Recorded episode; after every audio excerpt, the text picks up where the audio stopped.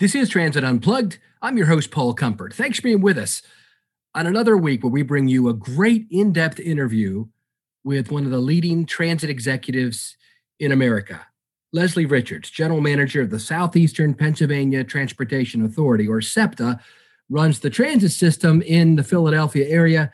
We have a great 30 minute interview with her today, talking a lot about her career path, how she got to where she's at, how they have recovered from the pandemic uh, what their strategic plan is and their efforts to expand equity and inclusion in all that they do. And then we always like to end with a lightning round of fun questions about what books she's reading, music she's listening to, hobbies, pets. I think you'll really enjoy this in depth interview with the leader of uh, the nation's six largest transit systems, SEPTA in Philadelphia, Leslie Richards.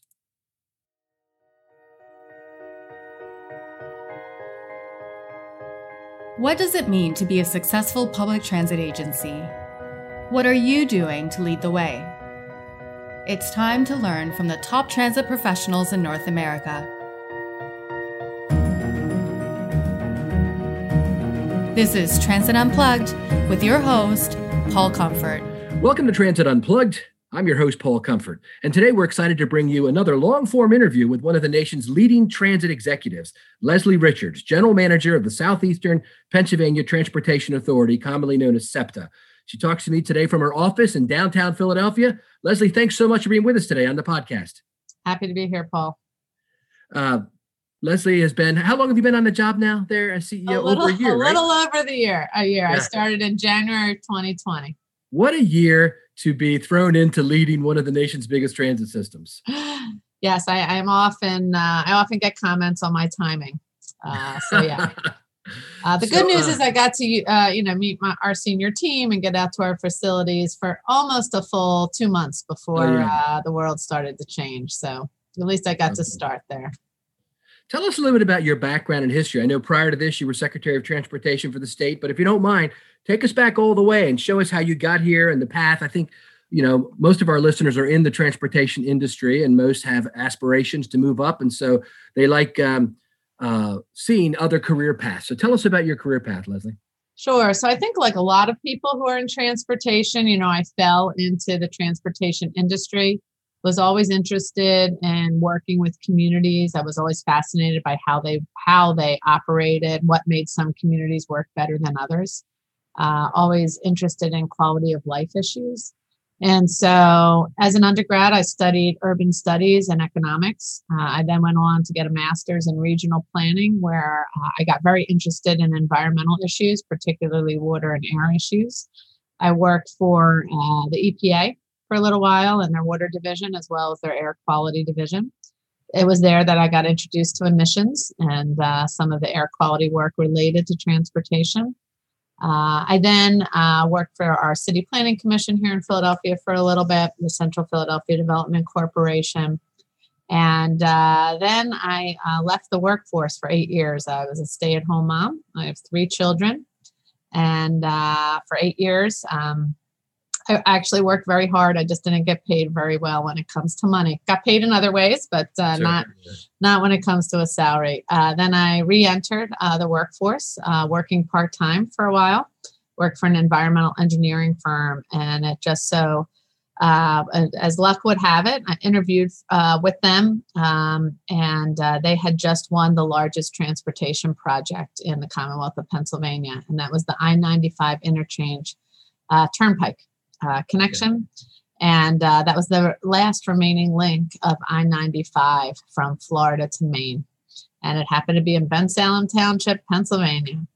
And so we wanted to build that last uh, that last interchange, very large project, uh, over two billion dollar project, and they needed someone to lead their public involvement and help with uh, acquisition and right away uh, acquisition as well as property acquisition issues. And so I was happy to be back at work and, and jumped in. And it was really that project that showed me how much transportation can add to um, the economic development of a region, um, can hurt or help neighborhoods, uh, can really um, impact um, people at their business levels, at their at their you know the communities they choose to raise their families in. Really enjoyed those conversations and then uh, built up a, uh, public involvement department for them there, uh, managed many other projects, worked for a civil engineering firm for a little bit. And uh, at the same time, while I was home uh, as a stay at home mom, I got involved with my community and I helped with our first township day. I always say my first transportation project was um, running the pony rides at our township uh, day. And I did pretty well. And um, and just really enjoyed being part of the community that way. I got bucked off the horse. No one, no, everyone was safe. Everyone was safe. All of the, all of the, the, the horse uh, extras were cleaned up properly off of the baseball field that we used. It was very successful. Lots of smiling young faces in my neighborhood. Uh, but from there, I, I was asked to join uh, our park and rec board. I ended up chairing our board when we did our first um, master plan of all the parks, really looking at them as a network. Then uh, I uh, joined our planning commission. Uh, and then, to my surprise, was asked if I'd be interested in running for local office, our township supervisor uh, position. And while I had always presented to the supervisors, I really had never had an uh, interest in being on the board of supervisors. Um, after going back and forth for a while, which is pretty typical, um, you know, I decided to run. And uh, at that time, there's five supervisors. At that time, three were running. Uh, we had the chance uh, to make a majority. Um, no surprise, since I served under a Democratic governor, I'm a Democrat. And I live in a majority Republican township. And uh, we thought that if we could take all three seats, you know, we would win uh, the majority for the first time in our township in a very, very long time. So we knocked on a lot of doors. Uh, we spoke to our neighbors, and to our surprise, as well as the townships, we won all three seats. And uh, so that was very exciting. Uh, good, can, doesn't it? Yeah, yeah. It's nice to be in the majority. That's what I have to say. Yeah. And uh, so we did a lot of interesting things uh, with my background. We did a lot of stormwater projects, open space preservation, um, as well as economic development, obviously roads and bridges, and uh, and as we move forward, we needed to do some uh, farmland preservation. And I went in front of the county board of commissioners and I thought, wow, there's a job where you get to make all of these, you know, important decisions that impact our quality of life. You get paid for it, and it's during the day because the uh, local elected stuff. I'm working part time at the environmental engineering firm. I have the three young kids at home.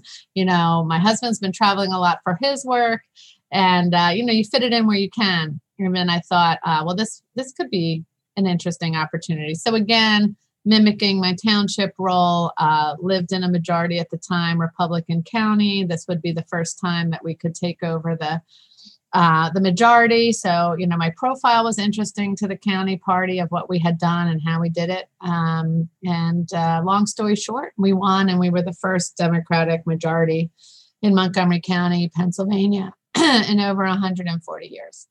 And so that was very exciting. Uh, what I did not know about politics was that that's kind of a big deal in Pennsylvania, uh, the third largest county, over 800,000 residents. And so when you do things, um, you get the attention that Philadelphia, Pittsburgh, and, and Montgomery County get. And uh, so drew some attention. I got to go to the White House. For, um, I also was one of the few women in elected office at that time uh, in the area. And uh, I met a man, uh, a, a, businessman in Central PA, Tom Wolf, uh, at the time. And we started a relationship. He was very supportive of what we were doing. I let him know how we were consolidating departments, how we were moving forward, the things that we own, went back to our core mission of what a county should do, making difficult decisions. Uh, he runs for governor and in looking uh, to fill his um, to fill uh, his support network and his cabinet um, in our conversations. Obviously, thrilled uh, that I got to be his uh, Secretary of Transportation. I, I got to be the first female uh, to fulfill that role as well. And uh, so we got to move forward on a lot of diversity and uh, inclusion initiatives, as well as making sure that we had a transportation system, you know, for the 21st century and move forward how we worked with our communities and uh, and PennDOT Connects and changed a few things there. Uh, so that was wonderful. I also got to be the first female chair of the Turnpike Commission here uh, in Pennsylvania. And that's where I really got to know the chairman of the SEPTA board, who is a Pennsylvania Turnpike Commissioner. We worked through a lot of very difficult issues, contentious issues at the Turnpike. um, financial difficult issues. And uh, I'm always embarrassed to say I didn't see the opportunity, but um, back in uh, April of 2019, after a board meeting, he asked if I'd be interested in coming back uh, to my home, which, is southeastern Pennsylvania, and uh, leading the sixth largest transit agency in the country. And so we started to talk, and I realized uh, the opportunities uh, to work with our communities on the ground to really help, um, uh, particularly communities of color, disadvantaged neighborhoods, making sure that they had opportunities, making sure that we could get them to opportunities, to jobs, help their quality of life um, it really seemed like a, a, a, wonderful opportunity for me one I was excited about, one that, um, you know, my past experience uh, would be really helpful.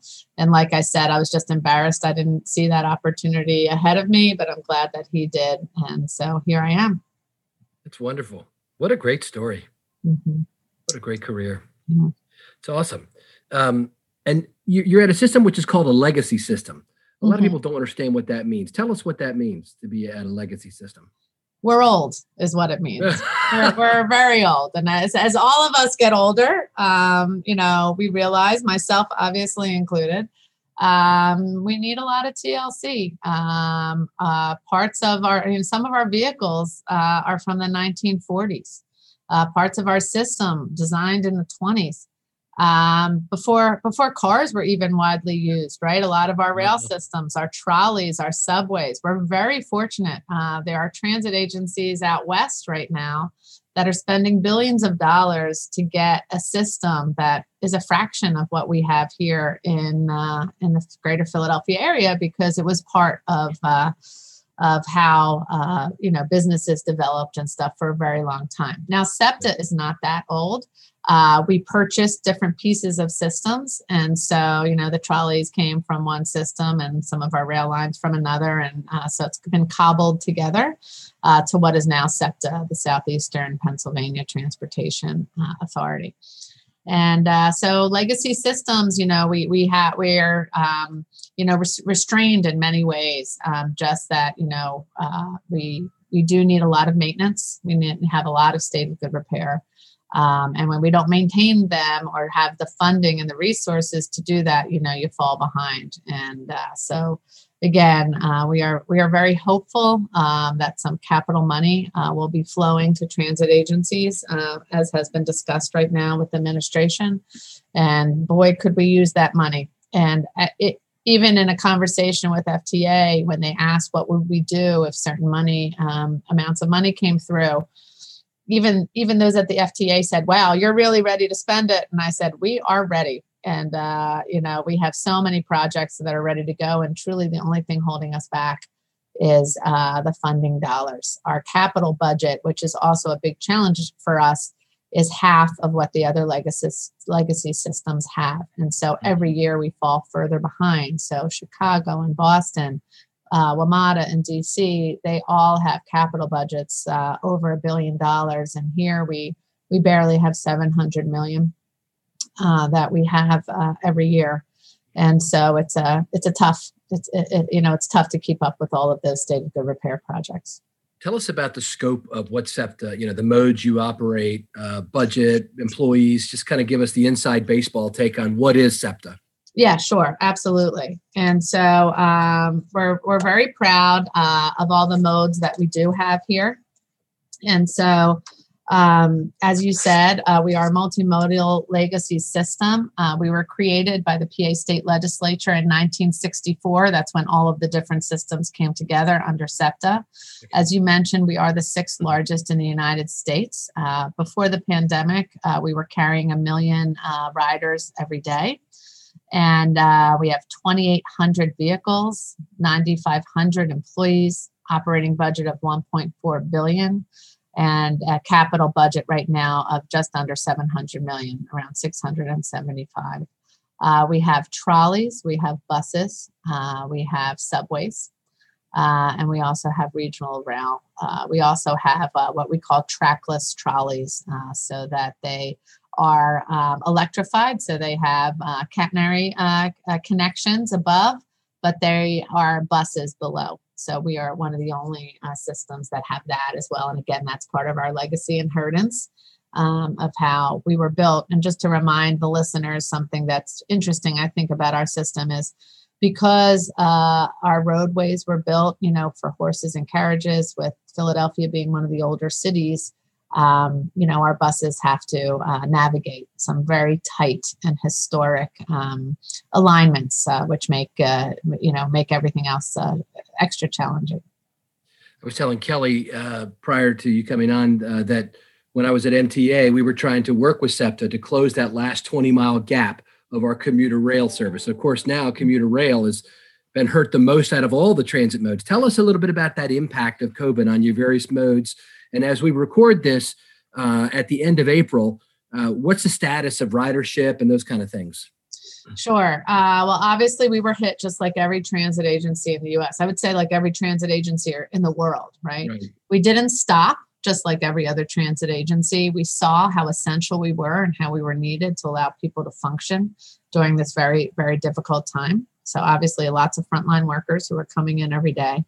Uh, and we saw our ridership go down uh, tremendously. Uh, you know, some would say a downward spiral that just really felt it, it, it, it, was, it was, you know, obviously uh, very shocking to all of us. Uh, I never thought that part of my job here would be to ask customers not to use us, but that's exactly what we were doing, especially at the beginning of the pandemic.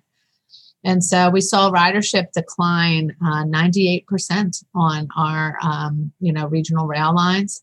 Uh, we saw it go as low as 90% uh, on our buses, on our subways, on our um, trolleys at some point. Um, they have come back. It's been incremental.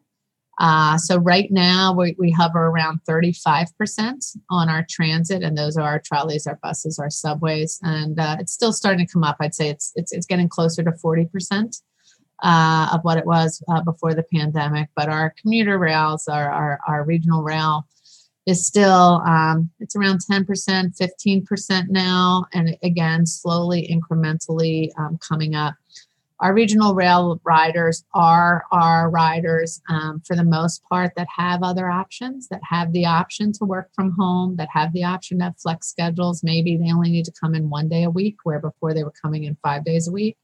Um, our transit riders are more are more um, transit dependent. Um, you know um, you know many people uh, a third of philadelphians don't own cars uh, often you know i always say and and others say it as well Philadelphia works because of SEPTA. We are very densely populated. Um, the business area is very dense, and large employers count on us to get their uh, employees into their offices. And so we're working very closely with the large employers with their return to office work to make sure that we're there to fully support their recovery as well as ours and mm-hmm. uh, you know we're we're you know we're looking toward to what we need to be for the future just like every transit agency we are asking ourselves every single thing that we do is this still the way that we need to do it yeah. and do we need to do it because right. you know the world has changed so what are the answers you're coming up with yeah, so um, I, you know, I I am a planner. Uh, that's my background. I was the first planner uh, to lead PennDOT, and I'm the first planner in a long time to lead uh, to lead SEPTA. And so when I came in, even before the pandemic, I knew that I wanted to do a full, far-reaching uh, strategic plan here, just to get everybody, you know, to ask everybody, you know, what why do they come into work every day? What is it that we should be working on together? And how do we how do we all work together? Um, all transit agencies you know you have you have so many different jobs here right? You have your frontline workers you have your office and your your management workers you have all the different modes and they can be very separate and uh, so i just wanted to make sure again that we were communicating in the best way that we could so we went out and we started that strategic planning. We got hit by the pandemic, and it made it even more important for us to finish that process. So we asked all of our employees, we, worked with our board, um, and we put forward a, a mission. And uh, I think uh, the timing could not have been better. So I felt very good that we had started that. And so we put forward our mission, and that is that, um, you know, SEPTA moves the Southeastern Pennsylvania region forward by providing safe, reliable, and accessible mobility choices for everyone. really important for us that diversity and inclusion were built into that, not, not only internally uh, for people who work here at SEPTA, but also for the communities we serve. And uh, and we have seen that, you know, uh, you know, rise right right now with all the civil unrest and everything that's going on. While it had always been going on, um, it's being spoken about and it has, it's in the forefront in a way that it has not before and we're we're happy about that. And uh, so we're so we're utilizing that as well. And so then we also talked about, you know, why are we here together, um, and what are we working on? And so we all decided also, you know, that we support equity and we enhance quality of life by connecting people with opportunity, catalyzing the economy, and sustaining our environment. So we put that together. We got everybody on board um, so we can all work together on those issues. And no matter what you do here at SEPTA, that's what we do together, whether you're a mechanic, whether you work in our accounts payable, whether you operate one of our buses. Um, we are all working together uh, to help the economy, to sustain our environment, and obviously to connect people and provide them with opportunity. And so that's been really helpful in guiding us and reevaluating uh, how we do business and what SEPTA needs to be uh, for this economy, for the region's recovery, and for the people we serve uh, moving forward.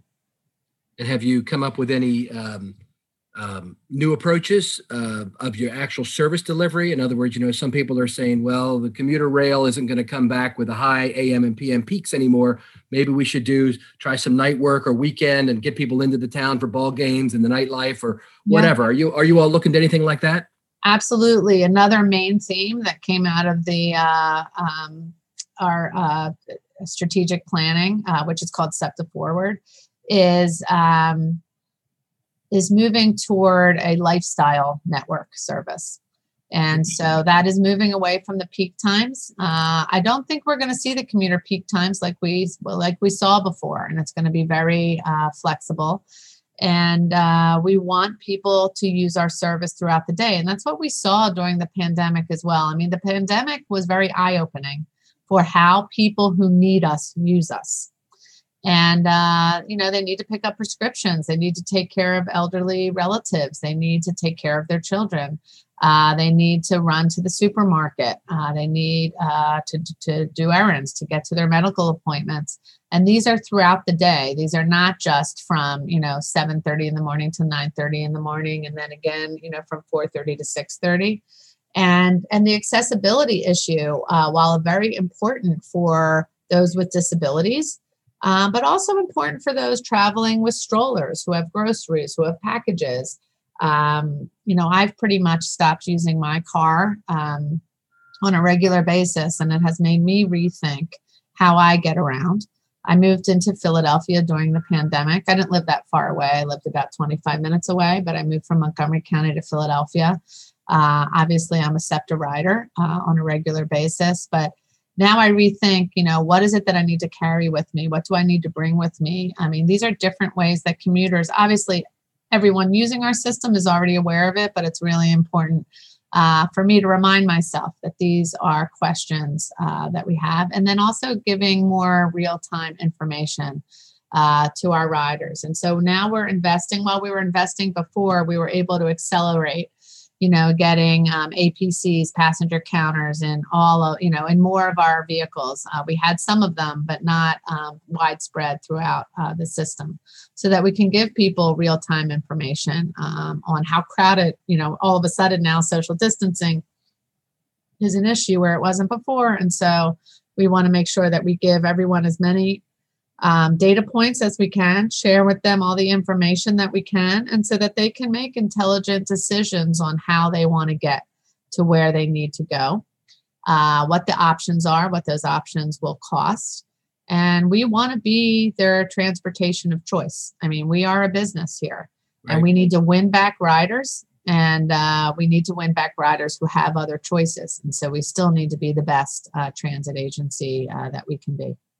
That's great. Anything else you want to tell us about your future plans? Um, just you know, just that we're real excited. Uh, I think it's allowing people um, what we call our SEPTA spirit. You know, how we've always focused on results, but we also want to make sure that we're listening uh, to our customers to our employees that we're being inclusive in everything that we that we do that we find solutions together and definitely to aim higher you know i'm always saying uh, to our employees hey let's get 1% better every single day you know That's change great. is incremental yes and it is slow yep and but you all have to work together for it and especially now where flex schedules are going to become a, a, a thing a normal thing in the business community we also have to compete um, to retain our employees. We want SEPTA to be one of the best, if not the best place to work here in the region. And so we really need uh, to work on uh, employee um, satisfaction as well and make sure employees are part of it. So we're, you know, we're really excited of it. Of course, safety is always first in everything that we do, but it is a new way and it is very people focused. I would say that's the main mm-hmm. difference. Mm, Not good. that we weren't people focused before, but we're doing it in an intentional way um, that I that I know it feels different to me, and I hope it feels different to everyone who works and and uses SEPTA as well. That's great. All right, before we end, I'd, I'd like to do like a little lightning round with our with our okay. guest, and that is to ask you a little bit about yourself, so people can get to know you. Like, you know, what books you're listening to, what music, uh, you know, do you have any hobbies, what pets, those kind of things. So, do you mind if I do a lightning round with you? Go ahead, I'll do my All best. Right. Okay. So, do you have any hobbies? What do you do outside of work? I do. Uh, so I have just started golfing. I will say my last job at PennDOT and this one here at SEPTA has really killed any golf momentum that I had. but I am working on it. The pandemic has has has helped, uh, and I, have always loved hiking. Um, I don't bike enough, but when I have that opportunity, I do. I do that as well. I just love being outside. Uh, I, I, I would add kayaking with that as well when I get the opportunity. Very good. Yeah. My wife and I picked up golfing a lot over the pandemic because it was like the only thing you could do during a lot of it. I know. I yeah, love being outside. And the environmental engineering firm I worked for, they did some golf design work. And so oh, cool. I'm not a really great golfer, but I can tell you all the wetlands uh, mitigation and how and how we're doing with stormwater runoff as we go through a golf uh, a golf course. That's great. And what music do you like to listen to? What type of music?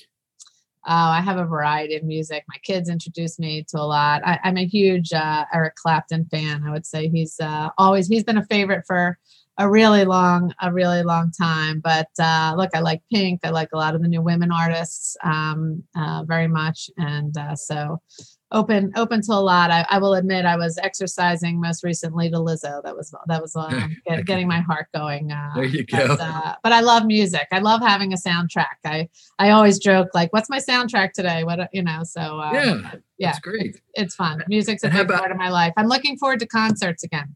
Me too. I know.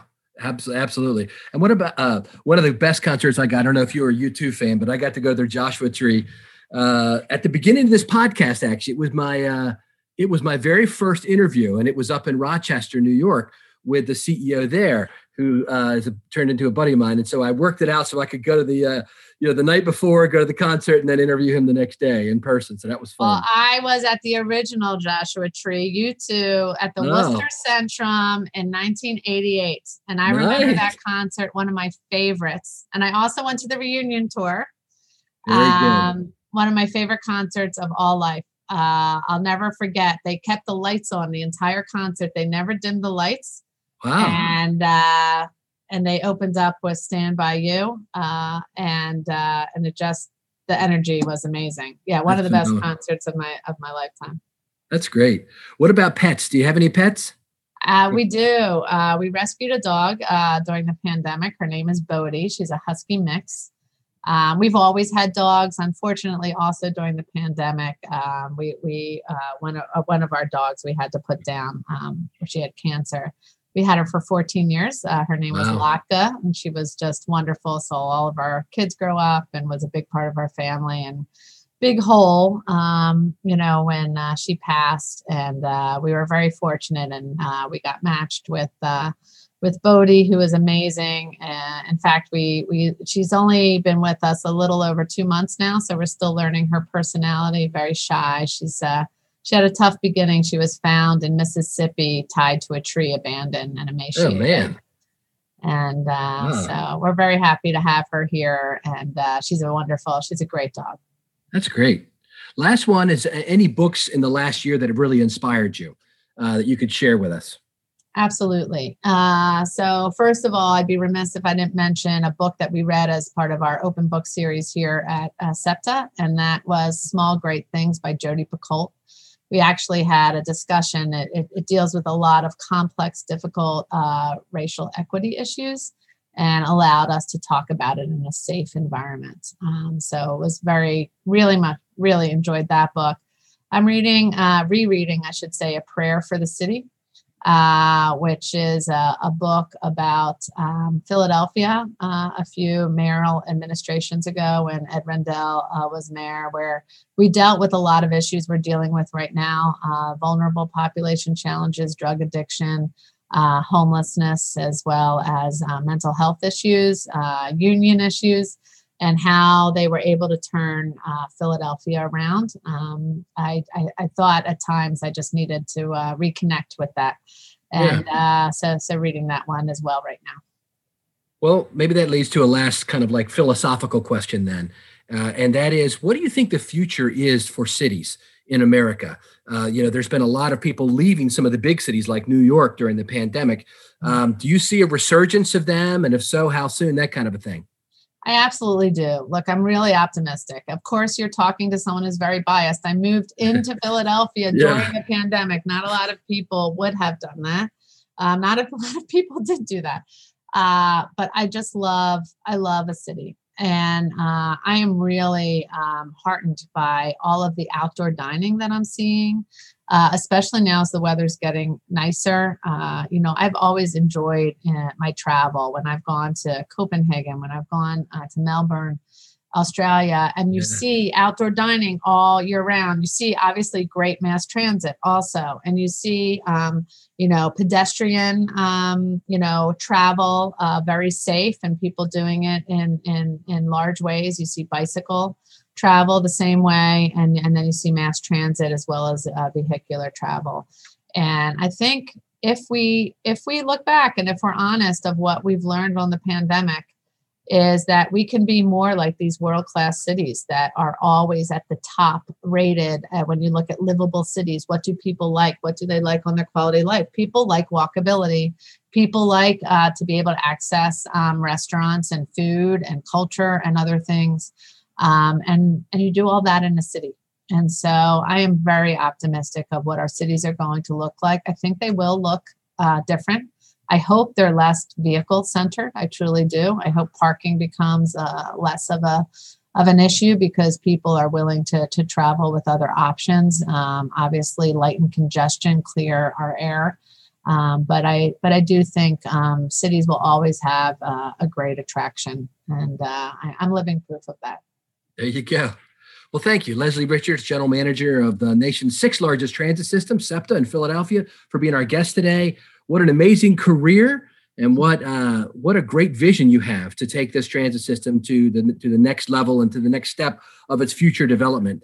We look forward to continuing to watch how you how you uh, lead this agency into the future with equity, and inclusion, and uh, the right mix of new service offerings that will help people come out of uh, the the pandemic with um, better mobility options to all of life's opportunities. Absolutely. Look forward uh, to catching up with you again and letting you know how we're doing. Thank you. You've been listening to Transit Unplugged, powered by Trapeze Group. To stay up to date, subscribe on iTunes or Google Play, or join the conversation at transitunplugged.com. Thanks for listening.